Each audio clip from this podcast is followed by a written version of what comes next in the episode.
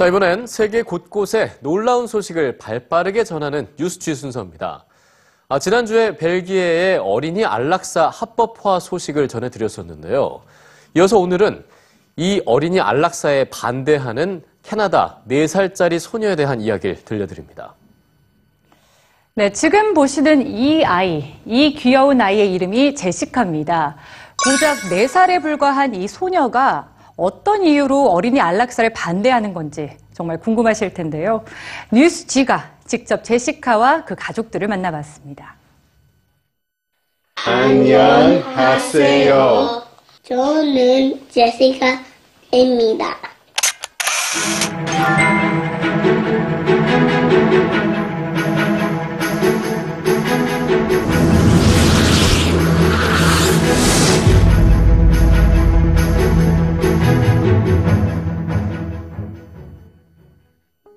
우리는 궁금했습니다.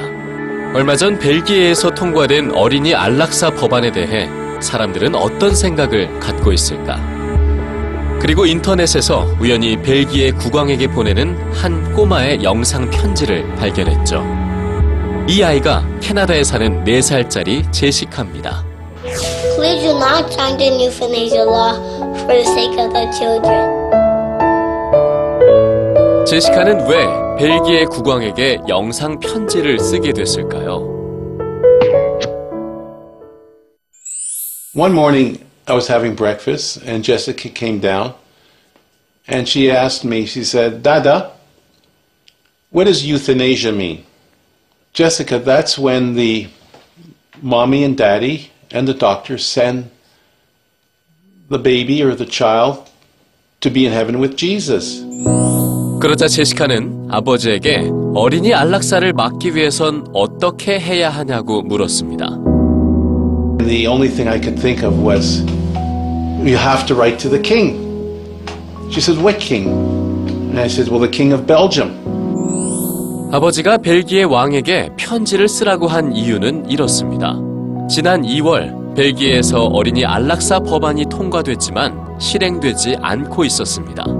벨기에에선 국왕의 서명이 있어야 법안이 실행되는데 당시 국왕은 서명을 하지 않은 상태였기 때문입니다. 그래서 제시카와 그 가족은 벨기에 필리프 국왕에게 어린이 안락사 시행을 막아달라고 영상 편지를 보내게 된 거죠. 그러나 지난 2월 24일 필리프 국왕은 결국 어린이 안락사 법안에 서명을 했습니다.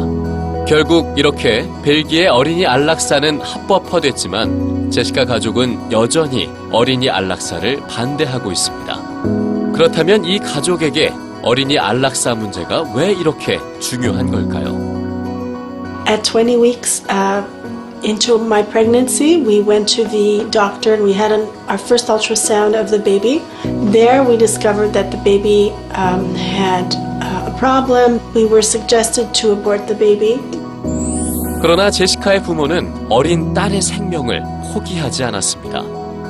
결국 제시카는 부모님 덕분에 세상에 빛을 보게 됐고 태어난 지 6일 만에 대수술을 받았지만 점점 증상이 호전됐죠. Jessica has developed, uh, as you can see, uh, completely normally in terms of her motor development, intellectual. She's very, very bright. She loves music.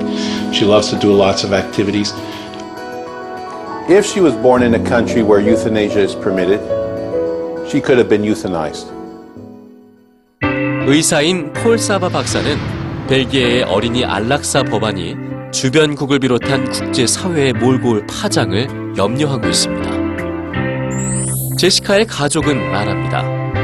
아픈 아이들과 그 부모에게 필요한 것은 안락사가 아니라 가족들의 사랑과 삶을 위한 사회적인 지원이라고 말이죠.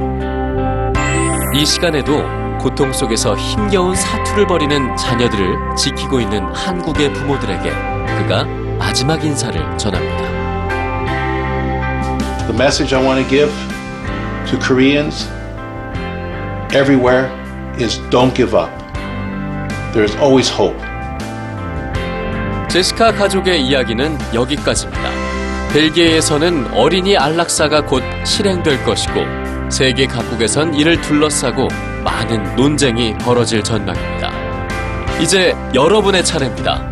여러분의 생각은 어떻습니까?